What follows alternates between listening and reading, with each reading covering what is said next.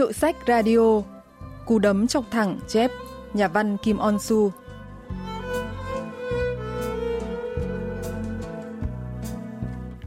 Chuyện ngắn Cú đấm chọc thẳng chép của nhà văn Kim On Su được xuất bản năm 2011. Năm 2018, chuyện đã được dịch và xuất bản trong một tuyển tập truyện ngắn tại Pháp, nhận được đánh giá tích cực từ các nhà phê bình và độc giả. Chuyện mở đầu bằng câu chuyện xoay quanh bao cát treo trong sân nhà của nhân vật chính.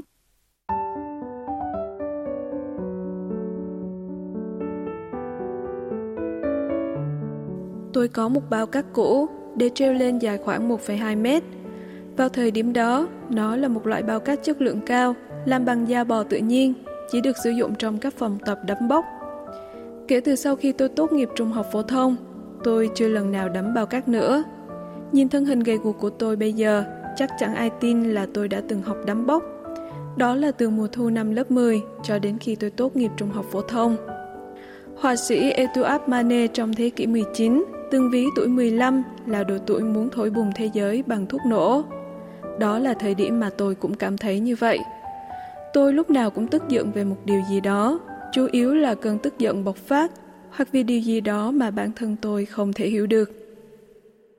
Thứ đầu tiên mà nhân vật chính Chue Che Cu muốn cho nổ tung nếu may mắn nhặt được thuốc nổ chính là bức tượng trước cổng trường có khắc dòng chữ Hỡi các thiếu niên hãy nuôi khát vọng. Tượng cao 2,4 mét, mô phỏng khuôn mặt của người sáng lập trường đã đi lên từ hai bàn tay trắng. Có lệ là mỗi khi đi học, các học sinh phải mặc niệm và suy nghĩ về khát vọng dưới trần tượng.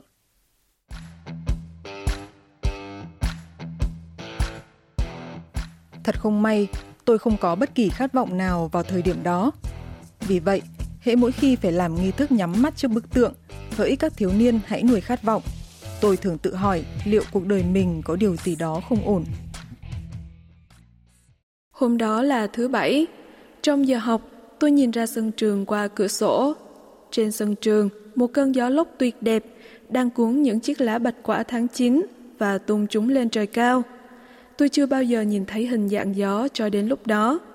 Đối với tôi, gió giống như oxy hoặc nitơ, hay như tình yêu và sự giận dữ, giống như một thực thể phi vật lý. Nhưng những gì tôi tận mắt thấy ngày hôm đó chính là gió, có cơ bắp và gân guốc. Tôi bất giác thốt lên. Wow!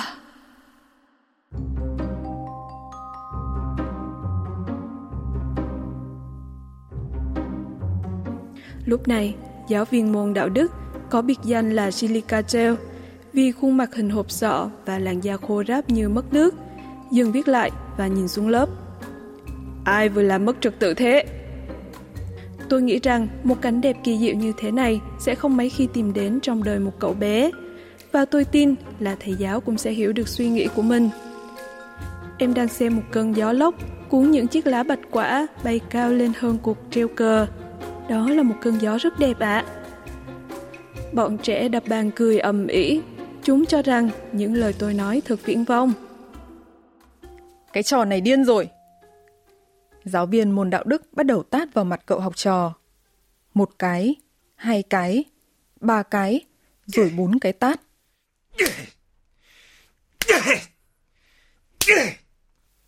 Tôi không thấy đau ở má.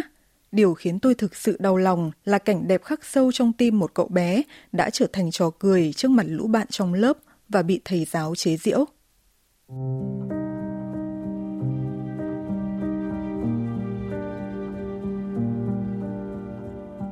Rồi đột nhiên, một thứ gì đó thật nhạt và buồn từ sâu thẳm trái tim tôi tràn lên cổ họng. Tôi đẩy thật mạnh vào ngực của Silica Gel đang tát má mình. Sau đó, tôi ôm đầu và hét lên như điên. À! À! Chiều hôm đó, nhân vật chính phải một mình trong phòng học trống để viết bản kiểm điểm. Nhưng cậu nghĩ mãi vẫn không biết mình cần kiểm điểm ở đâu. Thế là vụ việc kết thúc bằng hình phạt với cậu là phải dọn dẹp sân tennis và nhà vệ sinh bên cạnh vào thứ bảy hàng tuần cho tới tận lúc tốt nghiệp.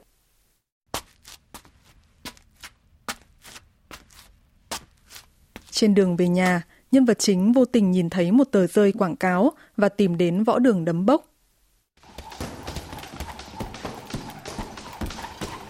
Võ sư ở võ đường không đồng ý học cho vui, nên cậu bé nói rằng muốn học để cho đứa bạn một trận đòn như tử.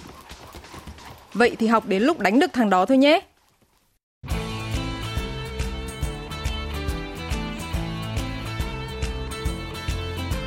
Sau giờ học, tôi chạy 8 km mỗi ngày. Khi đến võ đường, tôi nhảy dây trong 30 phút, sau đó tập bước theo mô hình chân đã vẽ trên sàn. Tiếp theo là học các động tác như khép cùi trỏ sát vào người, lặp đi lặp lại tư thế giữ cầm cúi xuống để tránh đòn. Những kẻ ngu ngốc nghĩ rằng quyền Anh là sử dụng nắm đấm, nhưng trong quyền Anh, 90% là động tác chân. Nắm đấm chỉ như là đánh nhịp cho những bước chân uyển chuyển đó mà thôi. 3 tháng sau sự cố gió lốc, như mọi ngày, nhân vật chính dọn dẹp sân tennis và nhà vệ sinh rồi đến võ đường quyền Anh. Nhưng hôm đó là thứ bảy và không có ai ở đó. Vậy là lần đầu tiên trong đời cậu thử đấm vào bao cát treo giữa nhà.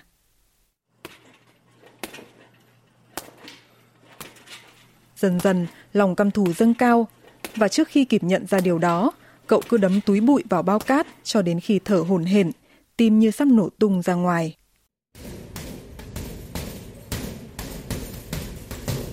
Dừng lại đi, tay con đang chảy máu rồi kia. Cứ đấm loạn xạ như vậy thì chỉ tay con bị đau thôi. Võ sư đứng thủ thế rồi đấm thọc thẳng vào không trung liên tục hai ba phát.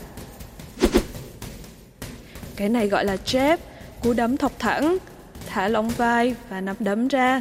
Thay vì nắm đấm bụp bụp thì hãy nhanh chóng duỗi tay ra, giống như cảm giác phải lôi thật nhanh quả cà chua bi ra khỏi tủ lạnh vậy. Một, hai, con phải vừa di chuyển theo nhịp, vừa đánh một cách máy móc và liên tục. Hãy lắng nghe nhịp điệu bản thân theo từng chuyển động của chân. Một, hai, chờ cho đến khi đối thủ bực bội, buông chồn. Cứ thế, cơn giận dữ từ từ dâng lên trên khuôn mặt của đối thủ. Một, hai, cứ đấm như vậy đi. Thế rồi ta sẽ dùng một cú đấm thọc thẳng để hạ gục đối thủ trong một lần duy nhất. Nào, con làm thử đi. Tôi duỗi tay theo lời dạy của võ sư. Thả lỏng vai ra, không phải là đưa tay ra để đấm người ta, mà lấy quả cà chua về trong chớp mắt. Võ sư lại vào thế và đưa ra những cú đấm thọc thẳng. Không có nơi nào an toàn, dù trên võ đài hay trên thế giới. Một hai, con chỉ được an toàn bằng đúng khoảng không gian mà con tung ra cú đấm. Lúc đó là hai bên bắt đầu vờn nhau đó. Bên kia giận dữ bởi vì con đã tự tiện phạm vào vùng đất của họ. Người ta nóng, nhưng con phải lạnh, vì con đang lấy quả cà chua bi từ trong tủ lạnh. Cho dù mặt đối phương đã dính đầy máu, nhưng con vẫn phải kiềm chế và điềm tĩnh, giống như khi lấy cà chua bi. Cuộc đấu tàn nhẫn như vậy đó, thế nào? Con nghĩ mình có thể trở thành người luôn đưa ra những cú đấm thọc thẳng, hiểm đòn được không? Nếu con không đấm thẳng liên tục như thế thì sao ạ? À? Trong đấm bốc, còn một kỹ thuật rất hay khác là holding, tức là giữ. Dù có muốn hay không, thì con hãy ôm ghi lấy đối thủ. Ôm như thế, thì dù họ có ghét mình đến mấy, cũng không thể ra đòn nữa. Đối phương không đánh được con, mà con cũng không đánh được anh ta. Cả hai đều không làm gì được nhau. Nhân vật chính không đấm ai, cũng không ôm ai.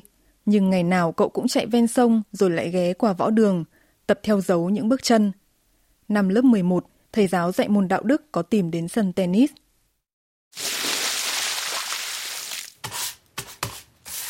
Thứ bảy nào cũng ở lại một mình dọn vệ sinh, thích nhỉ? Jack.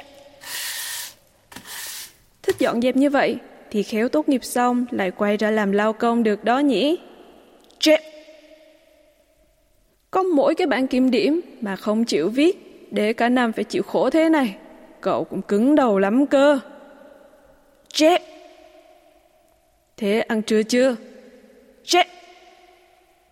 Đi ăn mì đen cháo trong nhau nào.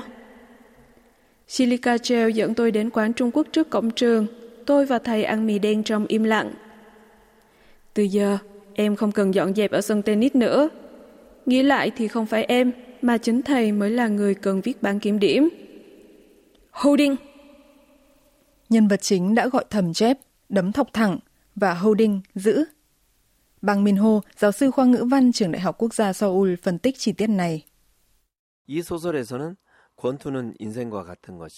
Chuyện ngắn này với Quyền Anh cũng giống như cuộc sống.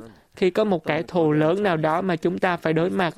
Giống như trong chuyện là thế lực như chế độ giáo dục của trường học, bức tượng giáo điều, những giáo viên tàn nhẫn như Silica Gel.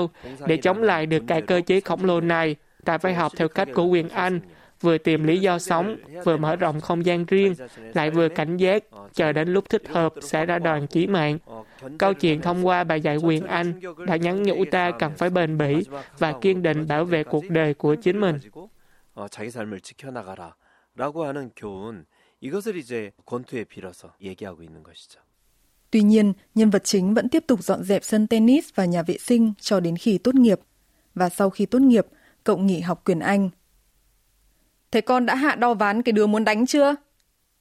Con chưa đánh đến mức hạ đo ván, nhưng cũng tạm coi như là bất phân thắng bại rồi ạ. Ừm, làm gì có bất phân thắng bại chứ? Đã đánh nhau, một là hạ đo ván người ta, hai là bị đo ván. Chỉ có một trong hai kết quả này thôi. Tôi ngửa mặt nhìn lên trần, không biết là ai sẽ ngã lăn quay xuống đất sau khi ăn cú đấm của tôi nhỉ.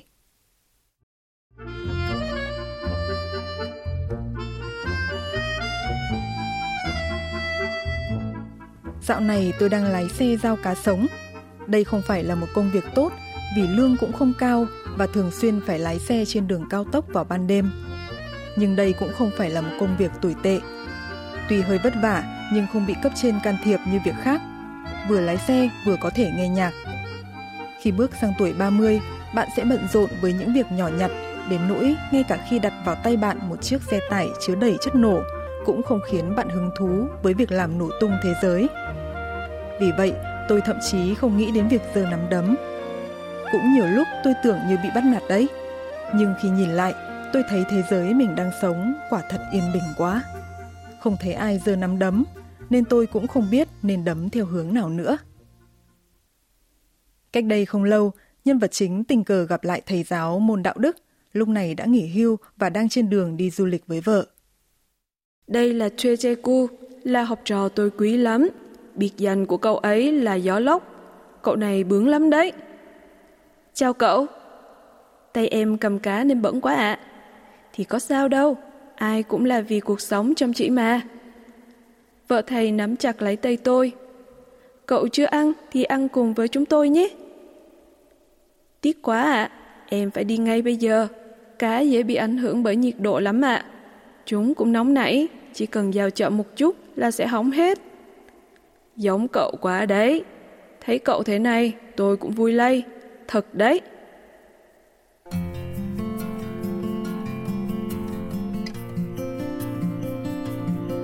Cá sống phải được vận chuyển không quá muộn, cũng không quá nhanh, mà phải chạy với tốc độ ổn định. Nếu tăng tốc vì giờ muộn, thì nước trong bể sẽ dần qua dần lại, khiến cá gặp căng thẳng mà chết. Chỉ cần một vài con chết làm ô nhiễm nước, thì những con cá khác cũng chết theo, thiệt hại không để đâu cho hết. Tôi khởi động xe và lại chào Silica Gel. Xe chuyển bánh, Silica Gel vẫn cứ đứng đó vẫy tay mãi, cho đến khi tôi rời khỏi trạm xăng. Sang tuổi 30, nhân vật chính không cần giờ nắm đấm nữa. Nhà phê bình văn học John Soyoung chia sẻ về thông điệp của tác phẩm 30대가 된 주인공은 화로 트럭을 운전하고 있습니다. 그런데 그 Nhân vật chính khoảng 30 tuổi, làm nghề giao cá sống. Bản thân anh ấy cũng thừa nhận khó có thể nói rằng anh đã thành công theo tiêu chuẩn đánh giá của xã hội nhưng anh cũng không bất hạnh mà hăng say trong công việc, chăm chỉ và lương thiện. Vợ chồng ông giáo Silica Gel cũng đã nhận thấy điều này.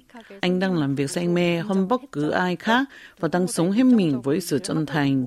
Nếu cô bé 15 tuổi năm xưa phải sống trong sự ràng buộc của xã hội như cá trong bể, thì giờ đây, có lẽ cậu đã chuyển sang một chiếc bể của bố chưa đầy 15 tấn.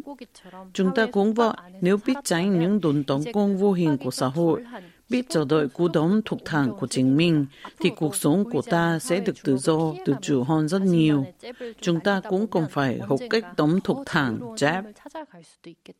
그리고 그것을 위해서 우리에게도 우리만의 잽이 필요할 것 같습니다.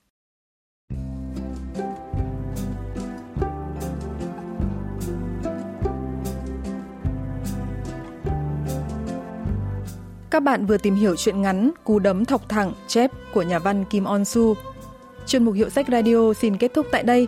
Xin hẹn gặp lại các bạn vào thứ ba tuần sau.